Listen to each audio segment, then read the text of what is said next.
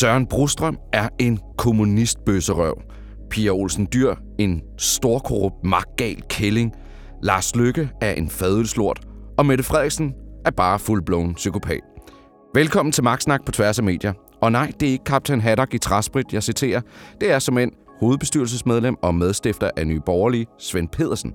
Hans udmelding er fuldstændig inden for skiven, mener kredsformand for Nye Borgerlige, Jørgen Rasmussen, og det kvalificerer til ugens hot or not. Vi vender også ChatGPT i interessevaretagelse, et voksmuseum, lidt LinkedIn og et par breaking-historier, der viser, at sociale medier virker. Benjamin Rud Elbert er klar i stolen over for mig. Jeg hedder Rasmus Amtoft. Lad os komme i gang. Hot or not? Og lad os da udløse spændingen, Benjamin. Hvem er ugens not? Jamen, øh, jeg vil bare sige total nedsmeltning i Radio 4 øh, i går, øh, torsdag, øh, hvor øh, en kredsformand for Nye Borgerlige for Vordingborg, Jørgen Rasmussen, var igennem, øh, hvor han skulle forsvare, at, øh, at ham her medstifteren af Nye Borgerlige, Svend Pedersen, at han havde skrevet de her ting, som du har nævnt i indledningen. Omkring. Skal vi lige høre det? Ja, lad os lige gøre det. Ja. I slutningen af april sidste år, delte Svend Pedersen en artikel på Facebook om, at statsminister Mette Frederiksen befandt sig i Kiev i Ukraine, og så skrev han, hvor er de russiske tropper, når man skal bruge dem? Er det acceptabelt, synes du?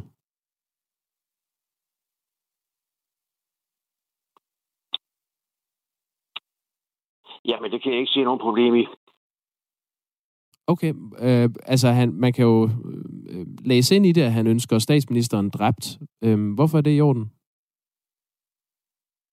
Jamen, jeg kan ikke, som, som, som sagt, altså, hvis det er noget, der er på de sociale medier, der, der øh, hvis det klipper derfra, øh, så, kan du, så kan du mange gange finde, jamen, så skal du ligesom se baggrunden. Øh, altså, du skal ligesom se, hvad der ellers er foregået.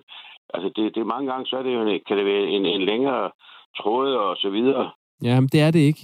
Han delte en artikel om, at øh, Mette Frederiksen befandt sig i Kiev, og så spurgte han, hvor er de russiske tropper, når man skal bruge dem? Så det er faktisk ikke taget ud af en kontekst. Det var det, var det opslag, der var. Hvorfor er det i orden? Altså, så skal man forstå, at, at det var de russiske tropper, øh, ja, altså... Øh, jamen altså, øh, en, hver, en hver fugl synger med sit næb. Og, og, og, og hvad hans baggrund har været, det kan jeg jo ikke vide. Det var, det var, det var altså... Undskyld, det er så skørt, det der. Men det er skørt. Ja. Lad lige være med at klippe det der ud, fordi ja. det, jeg havde fuldstændig samme følelse, da, da jeg sad og hørte det. Jeg hørte det to gange i min bil i går morges, hvor jeg tænkte, hvorfor sender Nye Borgerlige sådan en kredsformand ud, eller giver ham lov til at overhovedet udtale sig? Han blev revet midt over hele morgen. To gange sendte de det øh, i Radio 4. Så er Radio 4 en lille bitte station, men hold kæft, hvor var det vildt. Og hvad er det, der helt præcis gør det til ugens not egentlig? Jamen det er bare, at, at øh, på det niveau her, der må vi simpelthen ikke have sådan et interview. Der må ikke forekomme sådan et interview fra et politisk parti, uanset hvilken repræsentant de har derude at det her det er øh, så skadeligt, så øh, Nye Borgerlige skal simpelthen se, nu skal, nu, skal, nu skal de samle deres tropper, og så skal de sørge for at holde armen inde i bussen, fordi det her, det er, øh, det er fandme slemt. Og vi taler jo om det der med, at man ikke skal tale en krise op. Der kan man med tale om, at man, man kommer til at sige noget, så historien bliver større, end den virkeligheden er. Ja, og så er der jo bare det i det, at, at den nye borgerlige skulle jo, nu er det her også på tværs af medier, de skulle sørge for, at der er ingen medstifter af nye borgerlige, der skriver sådan der øh, kommunistbøsserøv omkring øh, Søren Brostrøm, hvad det ellers er. Det er simpelthen, det, det kan folk ikke forstå det der. Altså det, er, det bliver et tosseparti, og hvis ikke, altså, nu er der kommet en måling på, at de er under spærregrænsen det der, det koster, øh, det koster 0,3 procentpoint. Så kan de lige selv regne ud, hvor mange gange der skal være sådan et interview, før de er nede på 0,0. Hot or not? Ja, og så er vi jo nået til ugens hot. Hvem er det, Benjamin? Jamen, jeg øh, sad og glædede mig til landskamp, øh, og selvfølgelig martret af, at vi har talt rigtig meget omkring øh, øh DBU og, og landsholdet, øh, da der var øh, VM-slutrunde, og al den sådan, øh, kritik, de kunne få, fordi de ikke ville stille op med det der armbind og hvad der ellers var. Men jeg øh, blev så ramt øh, på TV2 Play af et fantastisk stykke materiale. Jeg troede først om, at det var DBU, men det er det ikke. Det var øh, TV2, der havde lavet en, øh, en fantastisk video, som man er nødt til at gå ind og finde. Den, den ligger på YouTube, øh, på TV2 Plays YouTube-kanal, hvor øh, de har lydsporet Celine Dion, It's All Coming Back to Me. Jeg tænker, at øh, lytterne måske lige kan høre bare lige en lille smule bid Ja, vi lader den lige køre sådan lidt i baggrunden, ja. så man fornemme det. Og det er simpelthen så velkomponeret et stykke video. Altså, øh, og nu kigger jeg over på min videolydmand herovre, øh, Rasmus, Rasmus Podcast, Vodcast, video, Øh, var du ikke øh, bjergtaget af den? Jo, altså, jeg, jeg, jeg synes, det var så fedt. Altså, øh, og det, det, det, der var så meget tone i det. Altså, der var, det, var, det, var virkelig, det, var, det var virkelig, man gik virkelig planken ud og turde vise noget. Det synes jeg var, jeg synes, det var interessant at kigge på. Ja, vi taler så meget om, hvordan video det skal laves og skæres, og hvilket format det skal have, og hvordan det skal passe til algoritmerne. Men indholdet, der skal man altså gå ind og se den video der. Nu lægger jeg lige et link til den nede i episodeoplysninger også så på den her podcast. Prøv lige at se, sådan laver man video.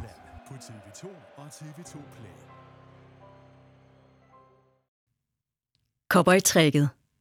Du har et par tips til LinkedIn, Benjamin, men vi har jo lavet et temaafsnit. Ja, øh, og man skulle jo tro, at jeg sådan var øh, øh, faret i tasterne, da jeg, da jeg skrev forslaget her. Det er jeg også lidt. Jeg er godt nok ved at være træt af at skulle forsvare de samme ting derude i forhold til, vi lavede jo et stort LinkedIn-tema omkring algoritmer, og jeg kommer stadig ud, og så kigger folk øh, undrende på mig, når jeg siger, lad være med at bruge hashtags, lad være med at tagge en masse mennesker, lad være med at link hele tiden, lad være med at dobbeltlink. Alle de der helt normale ting, som man efterhånden skulle kunne på LinkedIn, hvis man ellers bruger LinkedIn. Hold kæft, der er mange i Danmark, der stadigvæk, og nu, får, nu uddeler vi altså lige en kollektiv skideballe her. Der er sindssygt mange, der ikke har bygget deres profil ordentligt op. Det er hele forudsætningen for, at man overhovedet kan bruge LinkedIn. Det er, at man har et coverbillede, et profilbillede, en fremhævesektion, en omsektion, et udbygget CV osv. Det kan man bare google og læse sig til. Fordi så har man slagkraften, så har man velkørende motor, og ikke, som vi plejer at sige, en Skoda, der er punkteret med håndbremsen trukket. Altså, når man laver et opslag, så får man mere rækkevidde. Det gør man. Ja. Det kan man måle helt konkret på sit social selling index. Det er ikke rocket science, det her. Derfor har vi puttet den op med vilje for at drille op under korportrækket, der normalt er let og luftigt. Men så er der lige øh, to yderligere korportræk. Korportræk to ud over at bygge din profil, der er nummer et. Så er det nummer to. Hold op med at bruge tags og hashtags. Men det skal jeg lige, det skal jeg lige høre der, fordi det, der siger eksperter jo, at hashtags det er godt. Og øh, ham der, Richard van der Blom, der er LinkedIn guru, han elsker de der hashtags. Hvorfor er det så, at Benjamin Rød Elbert ved bedre? Det er fordi, han, øh, han måler på et publikum, der er cirka 265 millioner amerikanere blandt andet. Og vi er en lille andedam af måske sådan noget 1,8 millioner brugere på LinkedIn, hvoraf det er maks af 4% af danskerne, der nogensinde har prøvet at skrive en LinkedIn-post. Og så siger jeg lige derude, hvor mange gange har I selv prøvet at søge på et hashtag på LinkedIn? Hold kæft, hvor kommer vi tit ud og kan se, øh, det første, det, det der, de har deres egen interne guidelines, det er, husk at bruge 3-5 hashtags. Ja, prøv lige, øh, bare lige, når du har bygget din profil op derude, så prøv lige at lave et opslag, enstydende opslag. Der må ikke være landskamp den aften, der må ikke være folketingsvalg, der må ikke være et eller andet sådan noget breaking news. Så tager du to vilkårlige torsdag aften kl. 19.15, og så poster du nogenlunde det samme indhold øh, med og uden 3-5 hashtags. Så prøv at se, hvad der kommer længst ud. Og så prøv at komme tilbage og sige, at du skal bruge 3-5 hashtags. I dare you derude. Så korportrækket hedder, du kommer længere ud ved ikke at bruge hashtags, ved ikke at tagge folk, ved ikke at lave alt muligt. Du skal ikke have tænkt at lyse blot i en, i en øh, LinkedIn-post. Og du har også et tredje råd til LinkedIn-brugerne derude. Ja, og det, det burde egentlig bare hedde, som vi sagde i vores lange temapodcast, øh, du må godt tænke selv. I stedet for at læse hos, Richard van der Blom, så prøv lige at teste på dine egne tal. Prøv at se, hvornår du kommer langt ud, og hvornår du ikke kommer ud. Så alle dem, der stadigvæk på øh, 10. år på LinkedIn bruger deleknappen. Nu hedder den så slå op igen, og man kan give sin mening til kende, eller slå op igen, eller den, den, den ændrer navn hele tiden. Prøv at se forskellen på, når I trykker på deleknappen, eller når I skriver en post selv. Hold kæft, hvor har vi mange på kurset, der siger, når det du siger er, at man skal poste noget selv, man skal ikke trykke på deleknappen, det er præcis det, der er i korportræk 3. Der var tre korportræk til LinkedIn. Nu prøver vi igen derude. Lobbyisten. Vi skal tale kunstig intelligens og det digitale paradigmeskifte, som vi er vidne til nu. Det mener iværksætter Martin Thorborg, der stod bag Jubi, altså den der gamle søgemaskine fra Danmark. Øhm, og det er du helt enig i, det her digitale paradigmeskifte, Benjamin. Kan du lige sætte nogle ord på, hvad det egentlig er? Lad os lige allerførst sige, at Martin Thorborg har jo ikke en heldig hånd, men en heldig dygtig hånd, når han gnider på sin krystalkugle. Igennem tiden har han gnidet på den krystalkugle og sagt, nu skal I se, hvordan verden udvikler sig.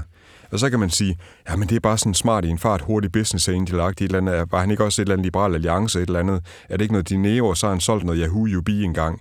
Jo, han er en velrenommeret, dygtig iværksætter, som er blevet forretningsmand og nu blevet så moden. Så, så hvis ikke man lyttede til ham, da han bare var sådan en, en ung, ung, ungdommelig, omfrolig øh, meningsdanner, så skal man lytte til ham nu.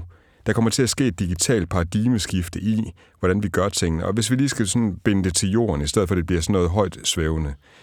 Vi kommer til at gøre tingene på en anden måde. Man skal gå ind og læse den, øh, øh, ikke advarsel, men den lille løftede sådan noget, hold lige øje her, som Martin Thorborg har skrevet her, fordi det vil gøre, at vi skal gøre tingene på en anden måde, og det gør vi de allerede derude. Så lobbyist derude, du skal gøre tingene på en anden måde.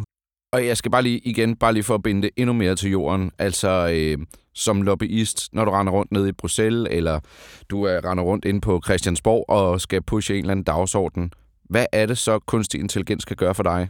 Bare et eksempel. Hvis du er lobbyist derude, og du normalt render rundt og sådan bladrer rundt efter iStock-foto, eller sådan venter på fotografen til, at der skal komme det her perfekte billede til det, det, du skal illustrere, for eksempel på sociale medier eller en politisk rapport, så findes der nu noget, der hedder Midjourney hvor, og jeg citerer bare fra i dag, 853, Ken Hansen, tidligere fodbolddommer, øh, Hansen kendt på Twitter, som har, har øh, skrevet et fantastisk tweet om, hvordan han har fundet kritiske katte ved bare at gå ind og lave en prompt ind på Midjourney.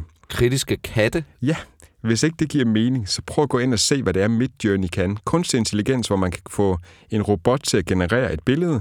Man prompter bare, man giver den noget input, Giv mig et billede af kritiske katte, der sidder rundt omkring et bord, og så får man et billede af kritiske katte. Det revolutionerer den måde, vi sidder og bladrer i iStock-baser på. Et andet eksempel. Folk, der pligtskyldigt sad og læste 3496 siders finanslov i går, og brugte tre timer på at lede efter, hvad der var op og ned. Det kunne man have sat en robot til. Det gør de allerede i Bruxelles og Strasbourg der, der, der gennemlæser robotten for de vigtigste nøgleord, der allerede er sat op, så jeg ikke skal bruge de tre timer på at sidde og gennemlæse den finanslovs, det finanslovsudspil. Så det sparer bare tid, det er vaskemaskinen for, øh, for lobbyisterne? Jamen, det er jo turbobenzin på de ting, du gør. Det er som er forskellen på, at du kører på din væltepeter og insisterer på at blive ved med at gøre det, når du skal vinde et cykelløb. Eller så kan du købe en ordentlig racercykel hvor, hvor med elektronisk gear det her det er, en, det er en kæmpe game changer, som øh, Martin Thorborg siger. Han bruger ikke ordet game changer, for så, så business angel. Og det er han trods alt heller ikke. Men det tør jeg godt at gøre. Er det snyd? Nej, det er ikke snyd. Det her det er et eksempel på, vi havde et eksempel fra Valdemar Osted sidste uge, hvor han havde lavet, øh, at man kunne, skrive, at man kunne få en robot til at skrive en jobansøgning på 20 sekunder.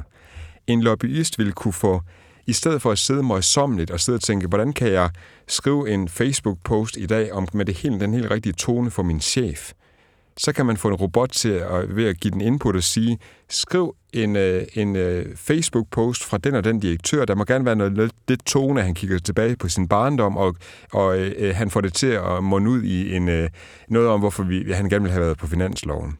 Så trykker man på en knap, og så har man inspiration til det Facebook-opslag er det ikke ægte mennesker, der skal skrive ægte ting? Og altså, bliver det hele ikke bare noget fake? Noget lærer vi ikke, og, og vi, vi glemmer jo helt at tænke selv jo. Jamen, vi skal nok tænke selv, fordi vi skal give det det sidste det lag fairness af, af, af, af personlighed. Altså, vi skal, vi skal lade robotterne arbejde 99% af vejen, og så skal vi give chefens egen pondus og hans egen tone til sidst, fordi vi kender chefens egen lingo. Robotten kender den også. Og hvis, hvis ellers øh, man gad at gå i fuldstændig ledtog med den kunstig intelligens, så vil den kunne skrive i øh, chefens personlighed i løbet af ganske kort tid. Men der vil stadig være brug for mennesker. Der er bare ikke brug for mennesker til manuelt arbejde, øh, som at gennemlæse et langt mødereferat, eller sidde og lytte pligtskyldigt ned til en plenarsal nede i Strasbourg for at høre på en samling over tre dage, om der er en eller anden kommissær, der lige akkurat siger ens mærkesag omkring de her ting. Det kan robotterne. Kig hos Dansk Industri, for eksempel, som bruger de her ting indgående. Øh, og det er, øh, jeg har kun nævnt tre-fire ting af det, man kan her. Sociale medier. Hvis din chef spørger, hvad sociale medier kan, så lyt lige her. En tidligere kraftsyg mand skriver et opslag på Facebook. Opslaget handler om, at han har brug for stamceller for at undgå tilbagefald. Efter mandens Facebook-post eksploderer antallet af stamcelledonorer. Hvad der svarer til et helt års tilmeldinger, vælter ind på en uge hos Rigshospitalet. Manden bag opslaget er borgmester i Høje Tostrup, Michael Siler. 6.000 mennesker tilmelder sig efter hans opslag. Sociale medier virker, Benjamin.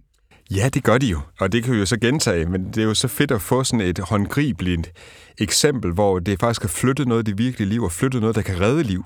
Fordi det her, det er et konkret eksempel på Michael Siler. Ja, han har kæmpe stor slagkraft. Vi har siddet og brugt rigtig lang tid på at diskutere med journalister og politikere og alle mulige jagttager, om sociale medier de flytter stemmer, for eksempel om de flytter mennesker. Igen har vi et eksempel på her, bare lige på baggrund af hans Facebook-opslag, der er der i alt 6.000 danskere, der har meldt sig til stamcelledonorregisteret siden i torsdags.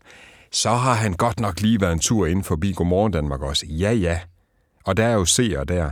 Men han var aldrig kommet i Godmorgen Danmark, hvis ikke det her det øh, var kommet ud på sociale medier. Og man kan se, at hele hans kommentarfelt emmer af folk, der siger, det vil jeg undersøge. Jeg vidste slet ikke, hvad stamcelleregistret øh, øh, det var. Eller stamcelledonorregistret det var, som det hedder. Så det vil jeg melde mig til. Så det er endnu et eksempel på, at sociale medier virker. Og vi kan bare igen øh, øh, dykke helt, vi kan bare igen dykke helt tilbage til vores fantastiske gamle bog. Den bog, jeg har læst om internettet, som er stadig den bedste. Gary Vaynerchuk, Jab, Jab, Jab, Right Hook. Det er hele grundlaget for, at vi lavede konverteringscirklen i sin tid. Det ved øh, faste lytter godt, hvad det er, eller så kan I google det. Det er, hvordan man flytter folk på et nulpunkt. Så chatter man lidt til dem, typisk tre gange, som Gary Vaynerchuk ville have gjort, og så stikker man dem med et right hook til sidst, så siger man, meld dig så til stamcelledonorregisteret, og så gør de det fandme. Og det er det der med, altså hvis vi bare lige kigger på det opslag, Michael Siler lavede, så hvis jeg bare sådan selv lige må indlade mig på at, at, at, at kigge på det, så synes jeg, at det der er fedt ved det, og som noget, vi også skal faktisk snakke om, når vi kommer til Odsherred Kommune af alle ting, øh, der, der også lykkes med sin kommunikation på sociale medier, som flytter noget, det er det her med, at det bliver personligt.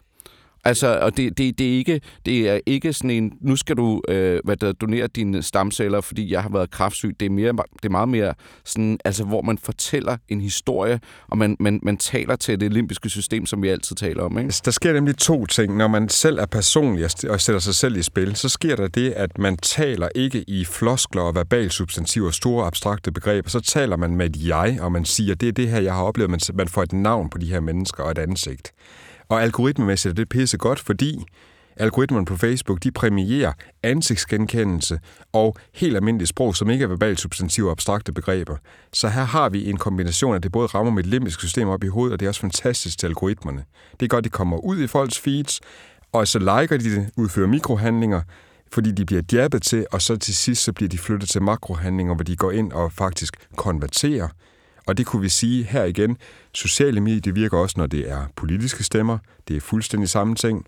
Politikerne er dygtige til. Michael Silak, han kan det også i valgkampe. Der er det bare en anden konvertering, han skal have folk til. De skal gå ned og sætte en kryds ned i en stemmeboks. Men der får han dem også til at like noget, røre ved ham, fordi han jabber lidt til dem. Og til sidst så får han et bedre valg og bliver borgmester i Højtostrup igen lad os bare stoppe den der, og så lige fortsætte på næste del af den her breaker, jeg kommer til at sætte på, fordi vi fortsætter i det her spor, som vi lige har talt om med, hvordan man skriver godt på sociale medier. Svar igen, igen.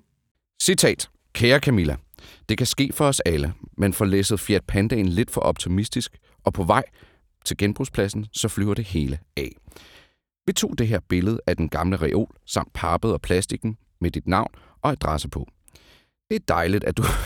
undskyld. Det er dejligt, at du sidenhen har hentet den sidste del af efterladenskaberne, men reolen ligger der jo stadig. Den kan måske være svær at finde, som den ligger der, diskret kamufleret i rabatten.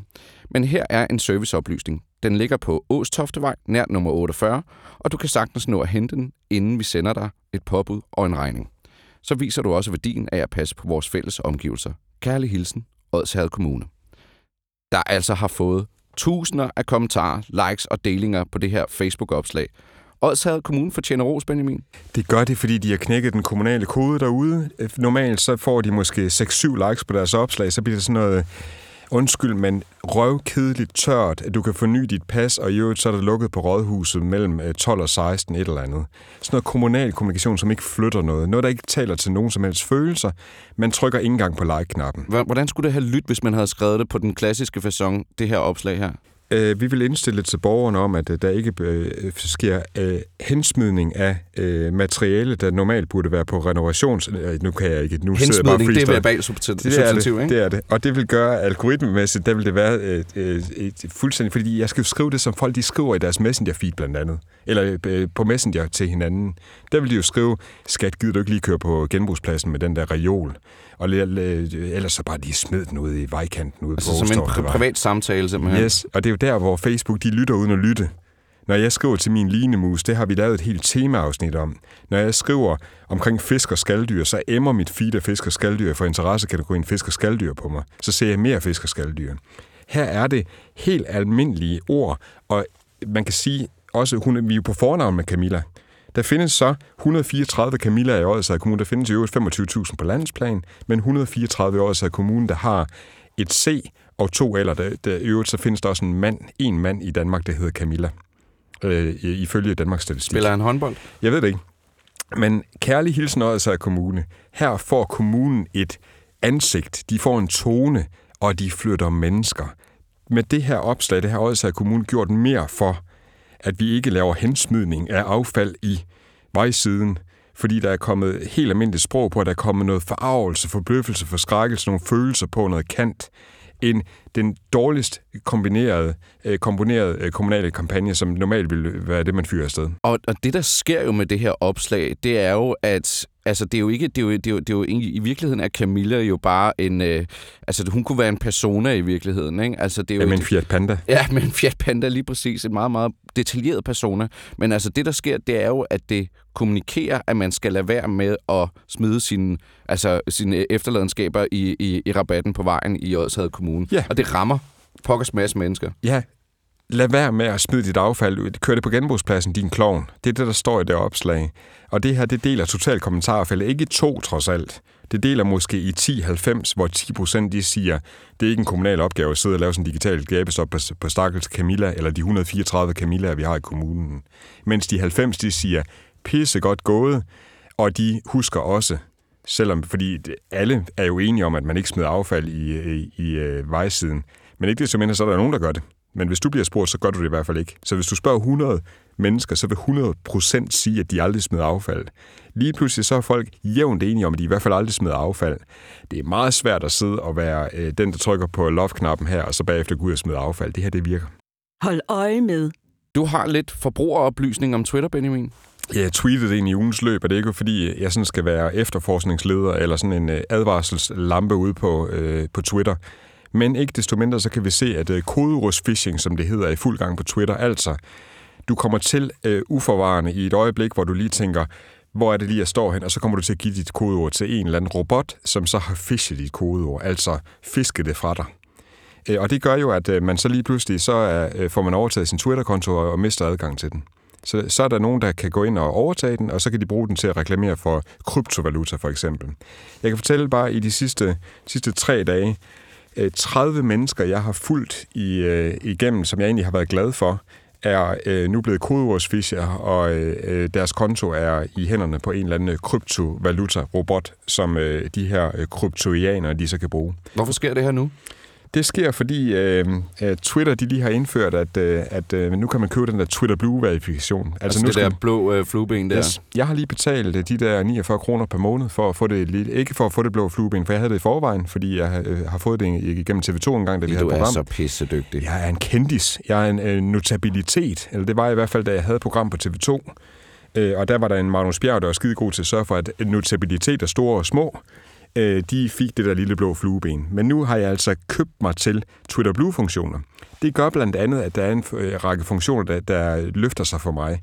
Jeg kan beholde min tofaktor godkendelse via sms, som jeg ellers ikke kan få. Så skal jeg igennem sådan en Microsoft Authentication øh, øh, app, et eller andet værk, og det er sværere at blive godkendt. Så er der nogen, der mener derude, at man bare kan bruge øh, iPhones egne godkendelser osv. Det kunne jeg ikke finde ud af, så jeg købte Twitter Blue. Det gør, at jeg lige om lidt kan redigere mine tweets. Det gør, at jeg faktisk får noget fortrydelse på mine tweets, så når jeg sender, så er der sådan en lille tikker, der hedder, vil du fortryde og afsende, mens vi tykker dit tweet færdig? Så jeg har sådan en cool-down-periode, hvis jeg nu skulle være, øh, alt, øh, have været alt for voldsom og sådan i min øh, følelsers vold. Øh, jeg kommer længere ud i øh, folks øh, feeds, fordi jeg har lige pludselig købt fortrinsret. Øh, så det kommer nu. Det korte svar på dit lange spørgsmål, det var, mm, Twitter de har stukket for øh, tofaktor-godkendelsen. De vil gerne tjene penge. Hvorfor må der er, de lader robotter overtage øh, dem, der ikke køber Twitter Blue? Ja, gæt selv. Jeg tør godt sige konspirationsteori her. Der er en Musk, der øh, har givet lov til, at, at man bliver hacket i stor stil. Must win battle. Must win battle, ja, det er helt fantastisk. Men must win battle, det må altså være, at man, man sørger for at få styr på sit Twitter-shit. Altså, i første omgang, sørg for, at der er to-faktor-godkendelse, uanset, uanset om du køber Twitter Blue eller ej. Det skal du altså gennemgå. Øh, to, lad være med at give dit kodeord, når du bliver promptet for det. Du bliver spurgt om det på et eller andet, hvor det ikke er Twitters domæne. Kig op i domænet, og så se, står der twitter.com. Altså Eller- browsernavnet der. Ja, ja. Eller står der spritter.com, eller flitter.com, eller fanden nu, der kan stå deroppe. Hvis der står noget andet, så skal du ikke indtaste dit kodeord. Eller hvis der er en, der skriver i direct message til dig, hey, I saw this video about you. Øh, og så tænker man jo, hvad fanden er det for noget? Og så går jeg ind, og så klikker jeg på den der video, og så giver jeg mit kodeord, fordi jeg skal se den. Fordi jeg tænker, er der en eller anden, der har lavet et eller andet deepfake omkring mig, eller en eller anden, der har fundet mine gamle videoer? Så de rammer jo folk der, hvor de er sådan mest øh, sårbare, og hvor man bare sådan uforvarende giver sit kodeord. Og det gør, at man mister øh, adgang til sin konto, og den får man altså ikke igen, medmindre man øh, bukker og en ejer for Elon Musk og køber Twitter Blue. Og det har Meta også kastet sig ud i. Ja, Meta, de kan jo så se, at øh, der er muligvis en forretningsmodel. Nu har de lavet Musk bløde øh, derude i et stykke tid, og øh, han har øh, taget det der sværslag, der hedder, at det var en betalingskanal. Nu Twitter, eller det bliver en betalingskanal, hvis man vil langt ud. Så nu har Zuckerberg og øh, gutterne og gutinderne derovre, de har indført et blot fluebensalg på Instagram og Facebook med adgang til support. Altså, det bliver rullet i USA, i USA lige nu. De har jo slukket for supporten, for, øh, som vi kendte den, som var umulig at finde frem til i første omgang. Og nu kan man så få support, hvis man gider købe det her blå flueben hos Meta. Det er nye tider på sociale medier. Ikke mere magtsnak for i dag. Der rose på en påskeepisode, og så klikker vi endnu en gang det mest interessante på tværs af medier til jer. Tak for nu. Du har lyttet til et afsnit Magtsnak på tværs af medier. Et afsnit, som er produceret af Amtoft Stories. Jeg hedder Rasmus Amtoft. Tak fordi du lyttede med.